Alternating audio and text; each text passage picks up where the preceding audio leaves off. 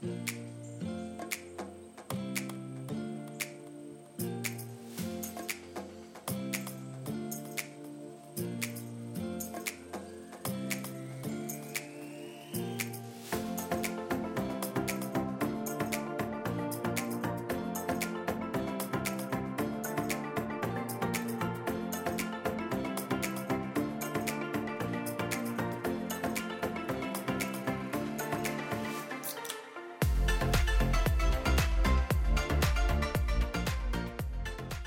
سلام دوستان من حسین کاشانی هستم و شما به قسمت نهم از فصل دوم پادکست راهبر که در مهر ماه سال 99 ضبط میشه گوش می‌کنید. پادکستی که در اون ما درباره موضوعهای مدیریتی و همچنین کارکنان صحبت می‌کنیم و تفاوتی هم نداره که شما در چه صنعت و جایگاه شغلی مشغول به کارید.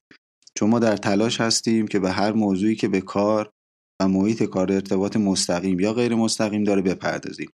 و دربارهش یا خودمون یا در گفتگو با مهمان صحبت کنیم. موضوع امروز ما در مورد ارگونومی محیط های دفتری هستش.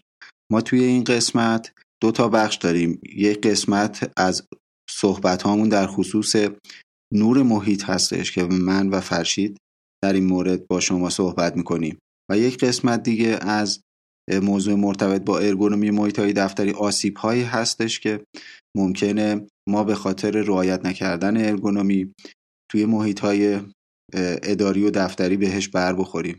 در این خصوص از یه کارشناسی متخصص توی این حوزه کمک گرفتیم و با ایشون گفتگویی رو خواهیم داشت.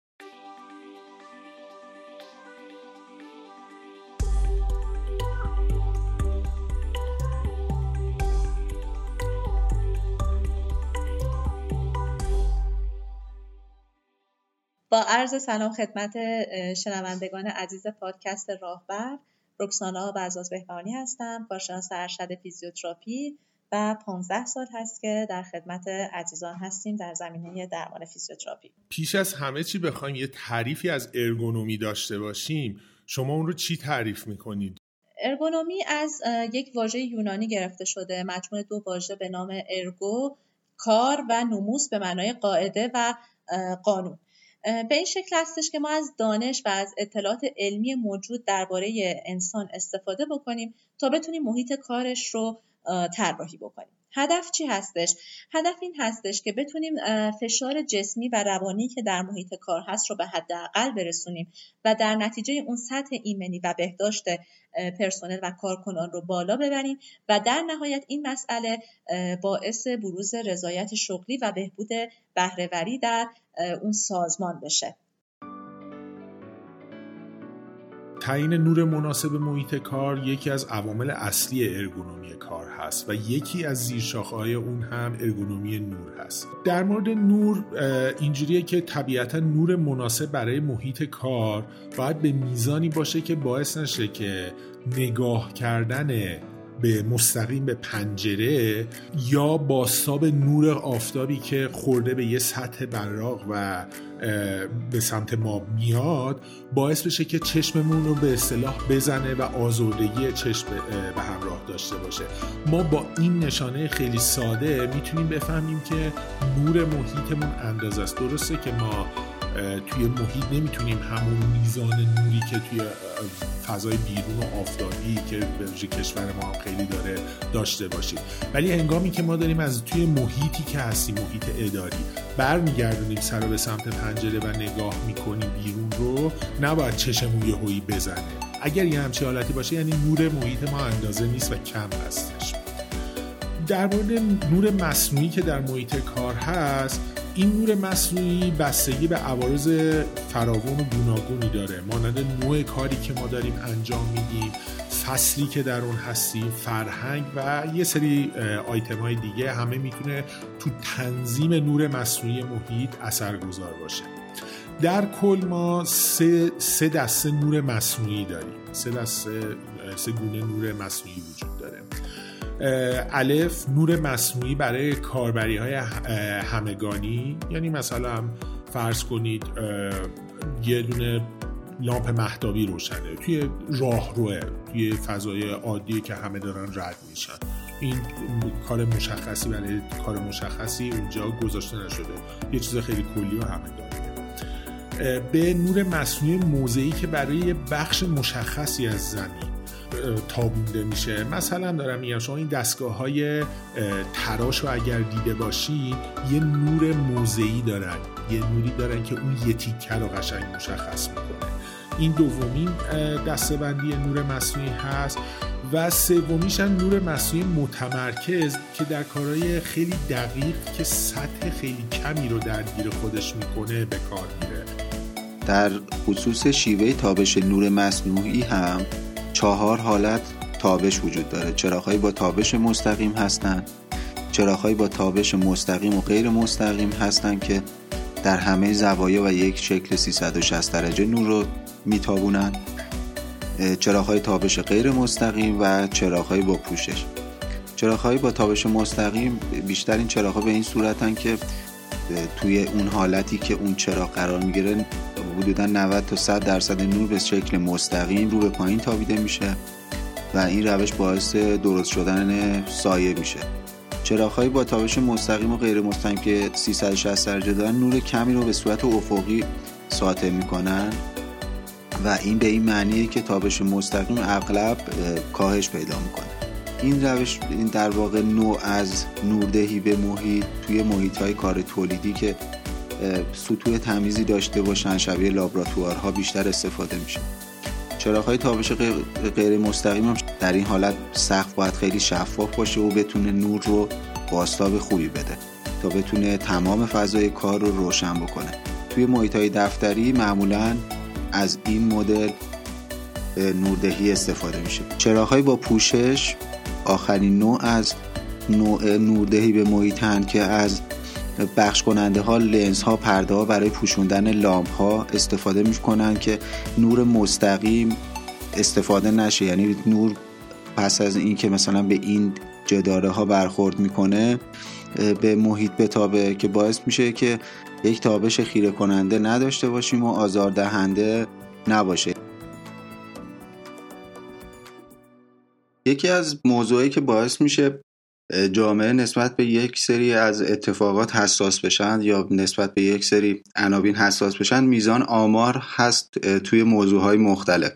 آیا ما در خصوص ارگونومی و عوارضی که به خاطر در واقع رعایت نکردن ارگونومی به وجود میاد آسیب هایی که به خاطر رعایت نکردن ارگونومی به وجود میاد توی ایران آیا آماری در این خصوص در دسترس داریم و اگر بخوایم یه مقایسه انجام بدیم این میزان آمار رو با میزان آمار توی قسمت های دیگه دنیا این به چه صورتی هستش؟ آماری که ما داریم در ایران خب خیلی مطالعات گسترده ای انجام شده بر روی شغل های مختلف حالا با تعداد نمونه های کم یا زیاد. ولی در مجموع چیزی که جمع شده و وزارت بهداشت این رو اعلام کرده به این, به این شکل هستش که تقریبا یک سوم آسیب هایی که ما در اثر عدم رعایت ارگونومی باهاش مواجه میشیم آسیب های اسکلتی عضلانی هست. آسیب های اسکلتی عضلانی جزو آسیب های پرهزینه هم هستن چون که فرد مجبور میشه مدتی از محیط کار خودش دور بشه و حالا اون هزینه هایی که برای تشخیص و درمان افراد باید انجام بشه هزینه های بالایی هستش. در مطالعات ایرانی مطرح شده که 75 درصد کارکنان دفتری از اختلالات اسکلتی عضلانی رنج می‌برند و به ترتیب نواحی که در این افراد درگیر میشه 45 درصد ناحیه کمر 38 ممیز 2 درصد ناحیه پشتی و 38 درصد ناحیه گردن بودن. همچنین خود وزارت بهداشت باز مجدد آمار دیگه رو داره که میگه 76 درصد شاغلینی که دارن کار می‌کنن وضعیت کاری مناسبی ندارن و دارن در وضعیت نامناسب کار می‌کنن که واقعا آمار بالایی هستش. خانم بهمانی شما الان گفتین که 76 درصد خیلی عدد بالاییه یعنی بیشتر از سه چهارم هستش که درگیر این موضوع هستن. حالا از جانب شمایی که تخصصتون فیزیوتراپی هستش اصولا حالا من با عدد و آمارش کاری ندارم. اصولا شما هنگامی که مواجه میشین با کسانی که مراجعه می‌کنن به شما برای دردایی که دارن برای مشکلاتی که دارن چجوری دسته بندی می‌خوایم اگه خودتون بخواین دسته بندی بکنین بیشتر می‌بینین که چه نایه های آسیب می‌بینه چه پیامدهایی داره این رعایت نکردن. مثلا دیسک کمر می‌گیرن دیسک گردن می‌گیرن نمی‌دونم دستاشون مشکل داره. هر چیزی. من چیزایی که آنی به ذهنم می‌رسه رو دارم خدمتتون میگم. و این موضوعایی که باعث میشه به دلیل رعایت نکردن ارگونومی بلاهایی که سرشون بیاد و شما یه مقدار به سطح ملموستر به صورت روزانه تر میشه برای ما باز کنید و توضیح بفرمایید. ما بیشتر در مراجعینی که خودمون به بیمارستان خودمون و محل کار خودمون داریم بیشتر با جوانها مواجه هستیم و بیشتر درگیریاشون در ناحیه گردن هست. حالا شاید علتش این باشه که افراد کمر در چون معمولا وقتی که فرد یه آسیب بزرگی می‌بینه در ناحیه کمری بعد به ما مراجعه می‌کنه. یه مقدار باهاش بیشتر تحمل می‌کنن. ولی خب درد گردن چون به دستها داره ارجا میشه درد در ناحیه سر واسه فرد ایجاد می‌کنه یه مقدار تحملش کمتر هست و زودتر به ما مراجعه می‌کنه. شاید برای این هست که ما بیشتر جوانها رو با گردن درد می‌بینیم. یه علت دیگه ای که ما حالا توی مطالعاتی که قبلا داشتیم دیدیم این بودش که ما کلا کودکان که کودکانمون از لحاظ فعالیت فیزیکی فعالیت فیزیکی مناسبی ندارن. معمولا ما فقر حرکتی رو در بچه هامون داریم. ما توی مطالعه ای که خودمون انجام دادیم در مدارس دخترانه منطقه دو دیدیم که تقریبا درصد بسیار بالایی از این دختران از اختلال اسکولیوز انحراف طرفی ستون فقرات اختلال کایفوز یا خمشدگی به سمت جلو انحراف فوروارتد یا خمشدگی سر به سمت جلو دارن رنج می‌برن. این افراد ممکنه که هنوز دردی رو گزارش نکنن. و ما فقط به صورت بالینی دیدیم که این اختلال در این افراد وجود داره. خب این افراد با این اختلالات پاسچر و اختلالات راستا تحصیل رو ترک می‌کنن و وارد بازار کار میشن. وقتی وارد بازار کار میشن اون موقع هستش که به خاطر وضعیت های نادرستی هم که در محل کار دارن به خودشون می‌گیرن و اون فقر حرکتی که از کودکی باهاشون همراه بوده اختلالات پاسچری که از کودکی باهاشون همراه بوده حالا شروع می‌کنه به نشون دادن دردها در محیط کار خودشون و حتی ما مراجعانمون رو ممکنه در سنین پایین ممکنه که داشته باشیم. ما خیلی در صحبتمون هی اشاره می‌کنیم پاسچر حالا یه توضیح بدیم که پاسچر یا راستای بدن چی هستش. در اصل وقتی که یک فرد به ما مراجعه می‌کنه با حالا هر نوع دردی ما اول باید راستای بدنی اون رو مورد بررسی قرار بدیم. فرد در وضعیتی که معمولا میسته خودش قرار می‌گیره و درمانگر یا ارزیابی کننده شروع می‌کنه به مشاهده فرد از پهلو از نمای قدامی از نمای خلفی و یه سری لندمارک های در بدن هستش که این لندمارک ها فاصلش تا خط شاقولی شروع می‌کنه به اندازه گیری شدن که یه عددهای استانداردی داره. مثلا ما میگیم معمولا گوش لاله گوش شانه لگن زانو و قوزک پا باید در یک راستا باشن و حالا یا یه تولرانسی نسبت به اون خط شاقولی به قدام و خلف می‌تونن داشته باشن ولی از یه عددی این نباید بیشتر باشه.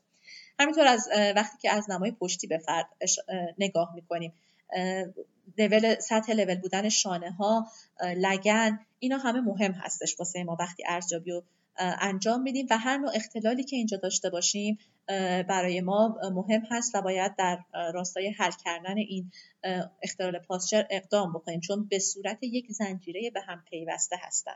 شما ممکنه فردی دچار صافی کف پا باشه و بعد درد رو در ناحیه گردن و یا در ناحیه فک اون فرد گزارش بکنه. ما باید برای درمانش فقط به اون ناحیه محدود نشیم. کل بدن رو ببینیم اختلالات پاسچر رو از همون پایین از اختلالات کف پا شروع بکنیم به اصلاح کردن. و بعد اگر نیاز به استفاده از ارتزها یا پروتزهای خاص هستش مثل کفی پا حالا یا پروتزهای دیگه ارتزهای دیگه اینها رو به فرد متخصصین ارتوپد فنی اینا رو می‌تونن رو راهنمایی بکنن کمک بکنن به بیمار که از ابزارهای مناسب استفاده بکنه. در کنار اون متخصصین فیزیوتراپی و توانبخشی فرد رو ارزیابی می‌کنن. از لحاظ ضعف‌های عضلانی چه عضلاتی ضعیف شدن چه عضلاتی در طول کوتاه خودشون رفتن که بر اساس این ارزیابی باز ما تمرینات درمانی مناسب رو برای فرد توصیه می‌کنیم و در برنامه درمانش قرار میدیم.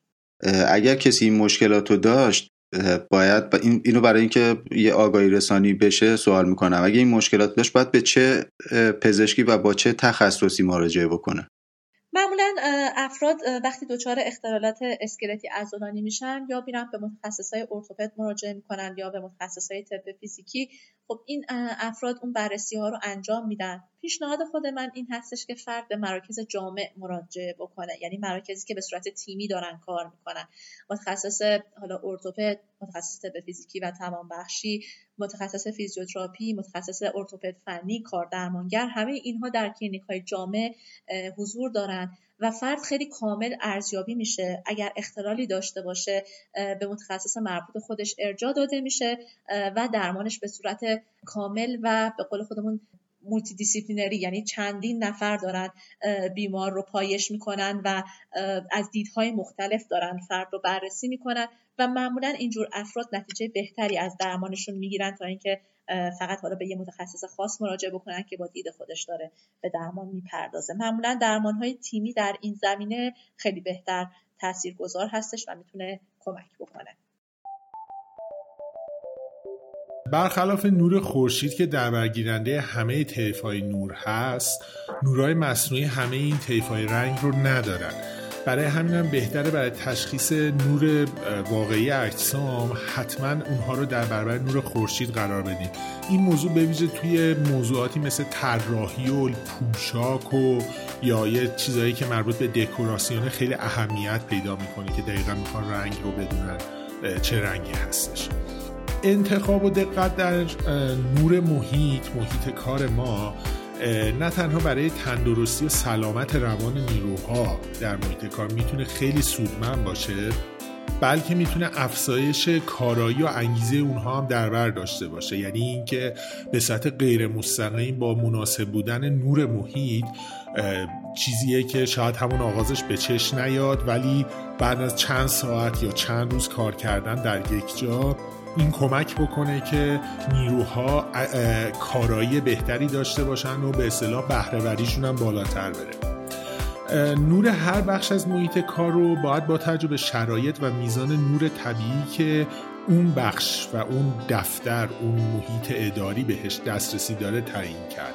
و اینکه ما بخوایم بیایم کلا بریم مثلا یه قراردادی ببندیم با یه شرکت برای مثلا یه ساختمون فرض کنید 20 طبقه همه چراغ های محیط های کاری رو یک مدل بگیریم. با یک طول موج یک شکل یک اندازه. این یکی از بدترین کاراست. به خاطر اینکه الان فرض کنید ما که حالا داریم در تهران زندگی می‌کنیم این همه برج و ساختمون ساخته شده. خب نور طبقه بالاتر خیلی بیشتر از نور طبقه پایین تر هستش. همون ترکیب نوری که ما توی طبقه یک داریم همون ترکیب نور رو تو طبقه ده اگر پیاده بکنیم این این بدترین کاره این اشتباهه. من نمیگم نورای همگانی که گفتم مثل مثلا نوری که توی راه رو روشنه رو ما باید جداگانه انجام بدیم. حتی شاید اونم حتی جای نیاز باشه.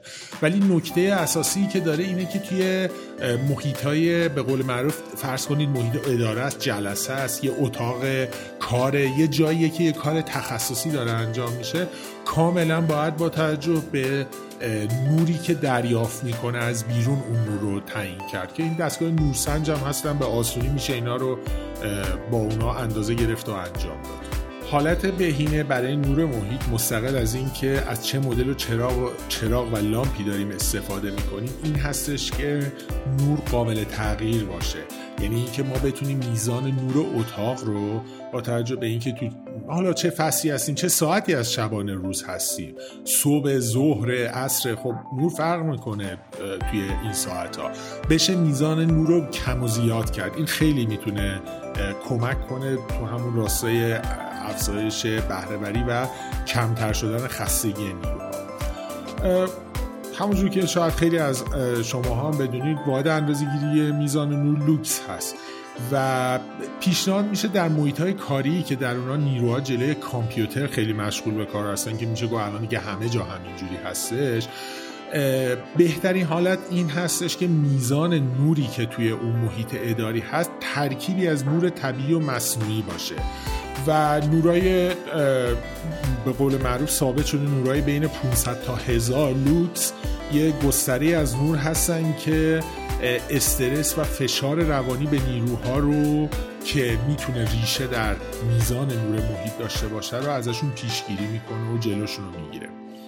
هر اندازه که نیروها در حال انجام اون کاری که هستن کار تخصصی باشه و کار به قول معروف حرفه‌ای باشه طبیعتا نیاز به داشتن تمرکز و دقت بالاتری دارن. و در حالتی که شما یه روی کاری خیلی تمرکز می‌کنی خیلی دقت می‌کنی کار خیلی سخت و پیچیده ای هست نیاز به نور در اون محیط بیشتره. حالا ما توی شرکت همون برای اینکه اگه بخوایم شروع بکنیم به رعایت کردن ارگونومی باید چه کاری رو انجام بدیم؟ پاتولوژی هایی که می‌تونن باعث بروز آسیب در محیط کار بشن ما معمولا دو نوع آسیب داریم. یکی آسیب هایی هستش که در اثر یک کار سنگین برای ما ایجاد میشه. مثلا فردی یه جسم سنگینی رو بلند کرده و دچار کمردرد شده. خب علت بروز مشکل برای ما مشخص هست. بافت هایی که در اثر اون دچار آسیب شدن برای ما مشخص هست و این رو درمان می‌کنیم. مورد بعدی موردی هستش که ما بیشتر باهاش مواجهیم. فرد در یک وضعیت نادرست برای طولانی مدت قرار می‌گیره. مثل چی؟ مثل اینه که شما انگشت خودتون رو خیلی آروم روی میز بزنید. این ممکنه که توی یک ساعت اول برای شما هیچ مشکلی ایجاد نکنه. ولی وقتی زمان میگذره زمان طولانی تر میشه این در نهایت درد و التهاب رو در دست شما ایجاد می‌کنه.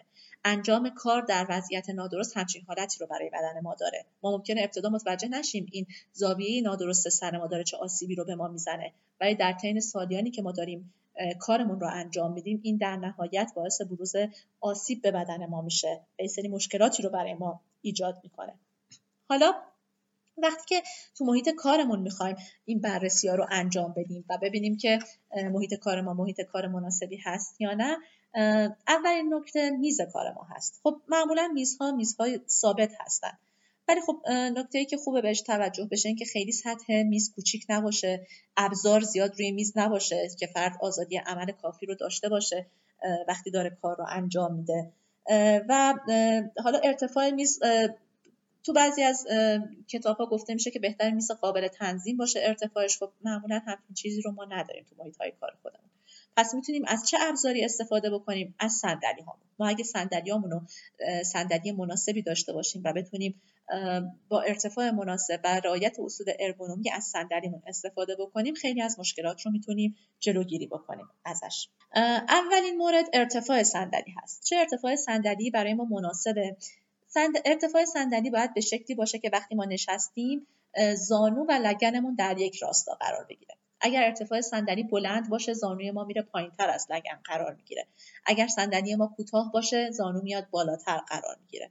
اگر خب ارتفاع صندلی بلند هست برامون ما می‌تونیم از یک وسیله در زیر پامون استفاده بکنیم که کمک بکنه زانوی ما و لگن ما در یک راستا قرار بگیرن. اگر ارتفاع صندلی خیلی بلند هست خب بهتر اون رو کوتاه بکنیم. پس این زاویه‌ای که زانو و لگن در راستای هم قرار بگیرن نشون دهنده ارتفاع مناسب صندلی واسه ماست. بعد از اون پشتی صندلی هست که بهتر صندلیایی رو استفاده بکنیم که پشتیشون قابل تنظیم باشه. زاویه 105 تا 110 درجه زاویه مناسبه. یعنی یه مقدار به سمت عقب باشه پشتی صندلی ما و از یک پد در گودی کمرمون استفاده بکنیم که بتونه گودی کمرمون رو ساپورت بکنه و گودی کمرمون رها نباشه. نکته بعدی جنس اون نشیمنگاه صندلی هست که بهتر از جنس های مثل چرم جنس هایی که سر هستن فرد اون سر می‌خوره استفاده نشه. یه مقدار زبر باشه از پارچه های زبر استفاده بشه که استکاک کافی با لباس فرد داشته باشه و فرد روی صندلی سر نخوره هی وضعیت و پاسچرش حین کار کردن به هم نریزه. مورد بعدی ارتفاع دسته صندلی هست. بهتره کسانی که کارهای اداری انجام میدن از صندلی های دستهدار استفاده بکنن. و ارتفاع دسته به شکلی باشه که وقتی ساعد رو روی اون دسته قرار میدن شونه ها کاملا در حالت رها و آزاد باشه. خیلی شونه ها به سمت بالا یا پایین نرفته باشه. وقتی که ارتفاع دسته رو تنظیم کردیم و ساعد خودمون رو در وضعیت راحت قرار دادیم بعد می‌تونیم اون سطحی که کیبوردمون قرار گرفته رو هم با اون تنظیم بکنیم. کیبورد در سطحی قرار بگیره که مچ دست ما هم در وضعیت کاملا در راستای مفصل آرنج قرار گرفته باشه. مچ دست به سمت پایین یا بالا خم نشده باشه و با کیبورد کار بکنیم. بعضی از افراد خب میان از پدهای ژله‌ای زیر مچ دست خودشون استفاده می‌کنن. این پدهای ژله‌ای خوبن بد نیستن ولی باید دقت بکنیم که حالا ما دستمون رو روی هر سطحی که بذاریم. اگر طولانی مدت مچ دست ما تحت فشار قرار بگیره چون عروق و اعصابی که دارن به دست ما عصب دهی و خون رسانی می‌کنن از این ناحیه دارن عبور می‌کنن فشار طولانی مدت بر روی مچ دست ما می‌تونه که اختلال خون رسانی و اختلال عصب دهی در دست رو ایجاد بکنه. پس مهمه که هر 20 دقیقه یک بار دستمون رو بلند بکنیم از روی اون تکیهگاه حرکت های چرخشی تو مچمون ایجاد بکنیم انگشت ها رو باز و بسته بکنیم که خون رسانی در دستمون مجددا برقرار بشه. بعد از اون مانیتور هستش که داریم باهاش کار می‌کنیم. فاصله ای که مانیتور باید داشته باشه از چشم ما تقریبا نیم متر هست. اگر مانیتور خیلی نزدیک باشه یا خیلی دور قرار گرفته باشه باعث میشه که به عضلات چشم ما فشار وارد بشه. این فشار به عضلات چشم می‌تونه باعث اسپاس در ناحیه گردنی و دردهای ناحیه گردنی و حتی سردردهای با منشأ گردن بشه.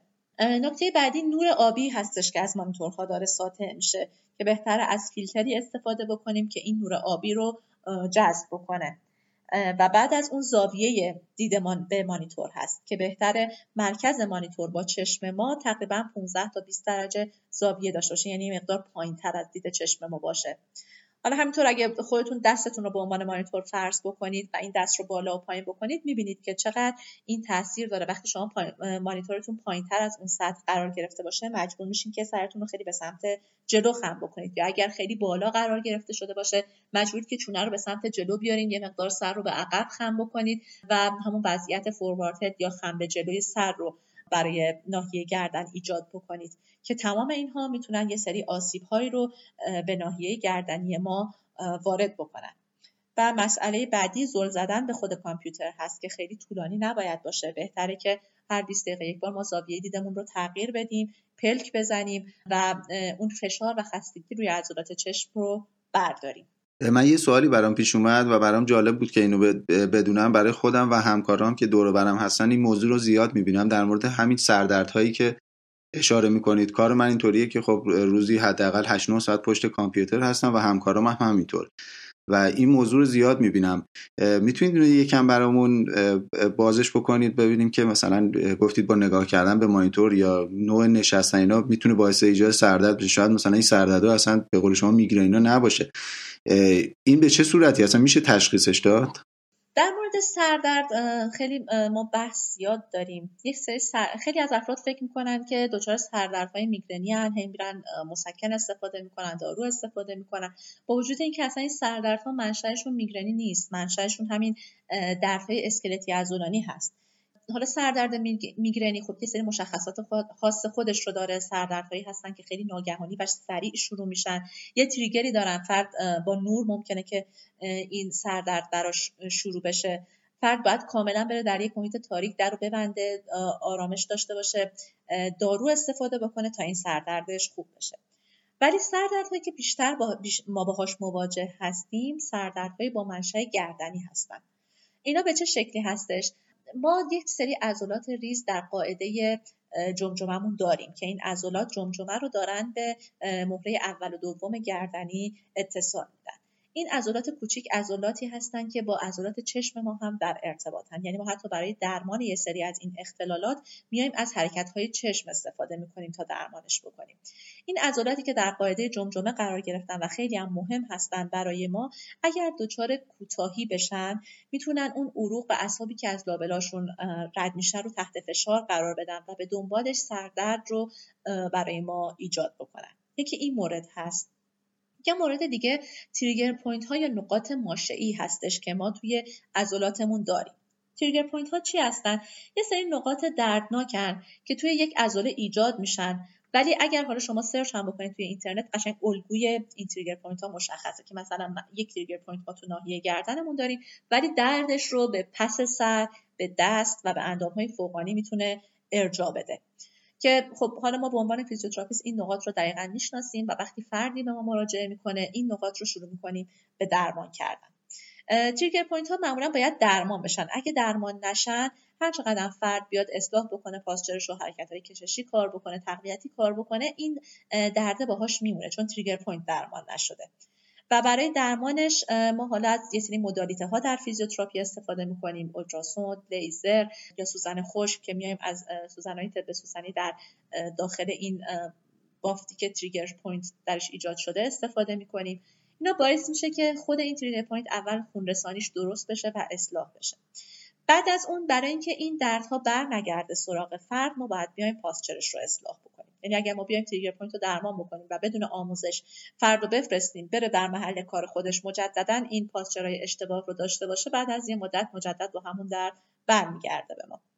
ولی اگر بیایم به فرد آموزش بدیم که چه position هایی رو حین کار رعایت بکنه که از بروز این آسیب جلوگیری باشه چه تمریناتی رو انجام بده چه عضلاتش رو تقویت بکنه چه عضلاتش رو کشش بده که اینها وقتی فرد به متخصصین توانبخشی و فیزیوتراپی مراجعه می‌کنن تمام این موارد بررسی میشن و تمرینات لازم به افراد آموزش داده میشه که بتونن جلوی بروز مجدد این دردها رو در خودشون به حداقل برسونن.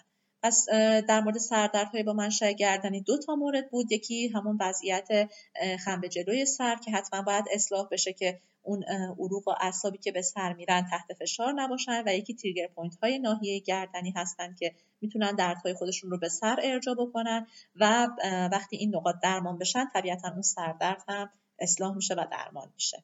الان خانم بهبهانی این چیزهایی که شما الان توضیح دادید و خیلی هم جامع بودش من تصورم اینه که خب بیشتر هنگامی هستش که ما توی فضای اداری و دفتری باشیم و صندلی اداری باشه و این موضوع پیش نیازش یعنی برقرار باشه. الان خب به خاطر کروناست و خیلی دورکاری هستن و اینا حالا این بحث ما جداگانه هم خواهیم داشت. ولی بخوایم به صورت همین راهنمای کلی که توی محیط اداری کردین چه مواردی و خوب هستش که رعایت بکنن برای کسایی که دورکاری می‌کنن توی خونه کار می‌کنن. چون دیگه توی خونه برای نمونه چیزی به نام نمی‌دونم صندلی و ارتفاع اینا نیست. ممکنه بخوام بشینن روی مبل روی راحتی بخوان این کار رو انجام بدن. پای لپتاپ کارشون رو برفرض انجام بدن. بله متاسفانه به علت شیوع بیماری کرونا و بحث دورکاری که افراد دارن خیلی از شرکت ها حتی در سطح دنیا می‌دونید که اصلا دیگه کارمندانشون کلا دورکار کردن. خب این افراد دیگه در محیط کار نیستن. محیط کار برای کار کردن طراحی شده و خب در بعضی از موارد با از متخصصین ارگونومی کمک گرفته شده و این محیط کار در یه حالت استانداردی طراحی شده واسه فرد. حالا فرد اومده توی خونه داره کار می‌کنه. متاسفانه این خیلی زیاد هستش و ما الان بعد از هشت ماه درگیری با بیماری کرونا داریم. این مسئله رو می‌بینیم که خیلی از افراد با دردهای اسکلتی عضلانی دارن به ما مراجعه می‌کنن و وقتی میگردیم منشأش رو در وضعیت نامناسبی که به خاطر دورکاریشون به خودشون گرفتن داره این دردها ایجاد میشه. مثلا فرد به شکم دراز می‌کشه. روی زمین یا روی تختش کار می‌کنه. حالت لم میده روی کاناپه لپتاپ می‌ذاره رو پاش می‌کنه کار کردن. یا در هر وضعیتی که نشسته روی زمین داره کار می‌کنه. اینا وضعیت های مناسبی نیستن و واقعا می‌تونن در طولانی مدت آسیب های زیادی رو به ما وارد بکنن. به همین دلیل ما از افرادی که دارن دورکاری می‌کنن می‌خوایم که حتما یه محیطی رو در منزل خودشون برای کار اختصاص بدن. طراحیش بکنن برای کار کردن. حالا پشت یه میز قرار بگیرن.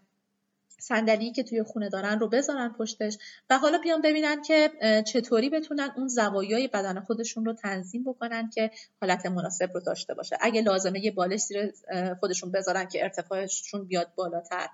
یا اگه صندلیشون خیلی بلنده یه چند تا کتاب زیر پاشون قرار بدن. اگر مانیتور خیلی بالا پایین قرار گرفته نسبت به چشمشون از چند تا کتاب در زیرش استفاده بکنن که مانیتور در سطح مناسب قرار بگیره. دستها رو در حالتی قرار بدن که مچ دستشون در حالت فشار قرار نگیره.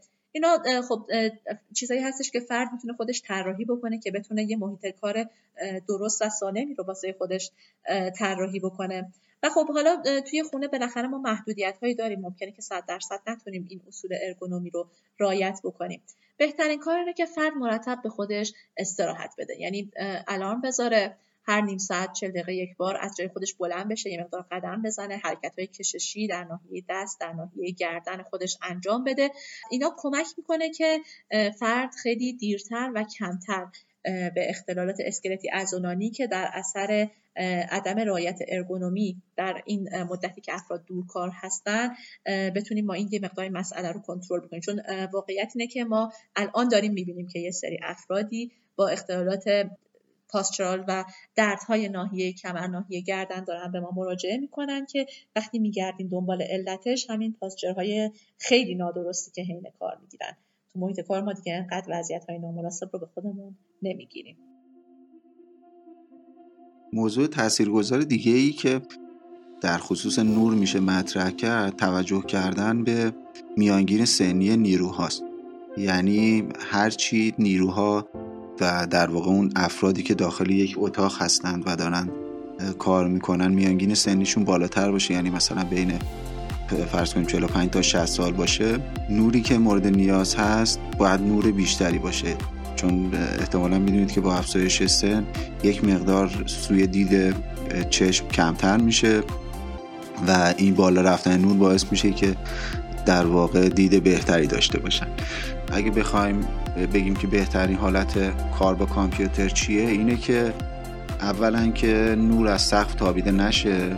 یا اگه می‌خواد تابیده بشه این فاصله انقدری زیاد باشه که باعث آزردگی چشم نشه. احتمالا دیدید که یه سری از افراد که خود چشمشون احتمالا حساس داره تو محیطایی داریم مثلا بار سرشون وقتی لامپی هست یه تیکه کاغذی گذاشتن روش رو پوشوندن که باعث چشم درد سردرد و اون عوارضی که ممکنه این نور براشون ایجاد بکنه نباشه. بهترین حالت اینه که یه نوری شبیه چراغ مطالعه روی میزتون روی دستتون روی کیبوردتون بیفته و از در واقع تابش مستقیم نور به مانیتور حالا از بالا یا جهت های مختلف جلوگیری بشه که چشم شما خسته نشه و بتونید با آرامش و راحتی بهتری کار بکنید.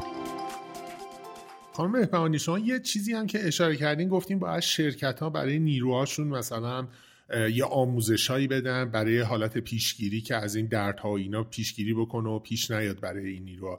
من می‌خواستم بدونم که آیا مرکزی و فرایندی در ایران ما الان داریم که کارش به صورت تخصصی این موضوع باشه؟ یعنی شرکت ها بیان سراغش و یک حالا فیزیوتراپیستی رو باش صحبت بکنن که بیان صرفا توی سازمانشون به نیروهای یه سری موضوع ها رو آموزش بده یه سری نکات رو بگه یا یه سری booklet در اختیارشون بذاره. یه همچی داستانی ما داریم مثلا تو ایران.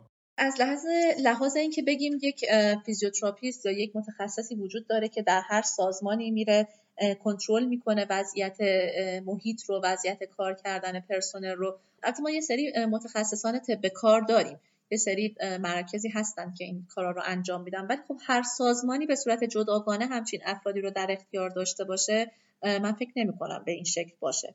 ولی یه سری بوکلت ها و پمفلت ها طراحی شده. به صورت رایگان در اینترنت اگر بگردین خیلی تعداد زیادیش رو می‌تونید ببینید. و خیلی از شرکت ها و حالا مثلا ما محل کار خودمون این بوکلت ها رو برای پرسنل طراحی کردن در اختیارشون گذاشتن که مطالعه بکنن و بتونن که سطح آگاهی خودشون رو ببرن بالا. در این بوکلت ها هم وضعیت های صحیح کار کردن وضعیت صحیح بار برداشتن وضعیت های تمرینات اصلاحی برای بهبود گردندرد، کمردرد، مچدرد اینا در این بوکلت ها و پنفلت ها طراحی شده هستن. برای شنوندگان محترم شما من می‌تونم این چند نمونه از این فایل ها رو برای شما بفرستم که هم به صورت تئوری موارد توش توضیح داده شده باشه و هم عکس تمرینات و حالا اون کاری که فرد می‌تونه انجام بده رو در این بوکلت ها ما داریم که من حتما فایلش رو برای شما میفرستم که در اختیار شنوندگان عزیزتون قرار بدیم که بتونن حد اکثر استفاده رو از این بحث ببرن. من فقط یه قانونی ما داریم ما بهش میگیم قانون 20 20 20 یعنی شما بعد از 20 دقیقه کار کردن به مدت 20 ثانیه چشمتون رو از اون مانیتوری که دارید کار می‌کنید بردارید و به یک فاصله ای با 20 متر فاصله از خودتون شروع بکنید به نگاه کردن که این باعث میشه که اون فشار روی عضلات چشمی ما کم بشه. همونطور که گفتیم فشار روی عضلات چشم می‌تونه منجر به دردهای ناحیه گردن و سردرد بشه. یه مورد دیگه که من می‌خواستم بهش اشاره بکنم خیلی از افراد حین کار کردن ممکنه که در یک وضعیتی برن غرق کارشون بشن فراموش بکنن که posture شون در چه وضعیتی هست. ما یک سری device ها و یک سری ابزارهایی رو داریم که می‌تونیم از اینها کمک بگیریم. برای اینکه به فرد بتونیم feedback بدیم که در چه posture ی الان قرار گرفتن و وضعیت posture ش وضعیت مناسب نیست و بهتره که اصلاح بکنه خودش رو. حالا اینا یا به صورت یه سری چسب های خاصی هستن که ما در نقاط خاصی رو میچسبونیم وقتی فرد خیلی به حالت خمیده میره این چسب کشیده میشه به فرد این feedback رو میده که مجددا خودش رو صاف بکنه.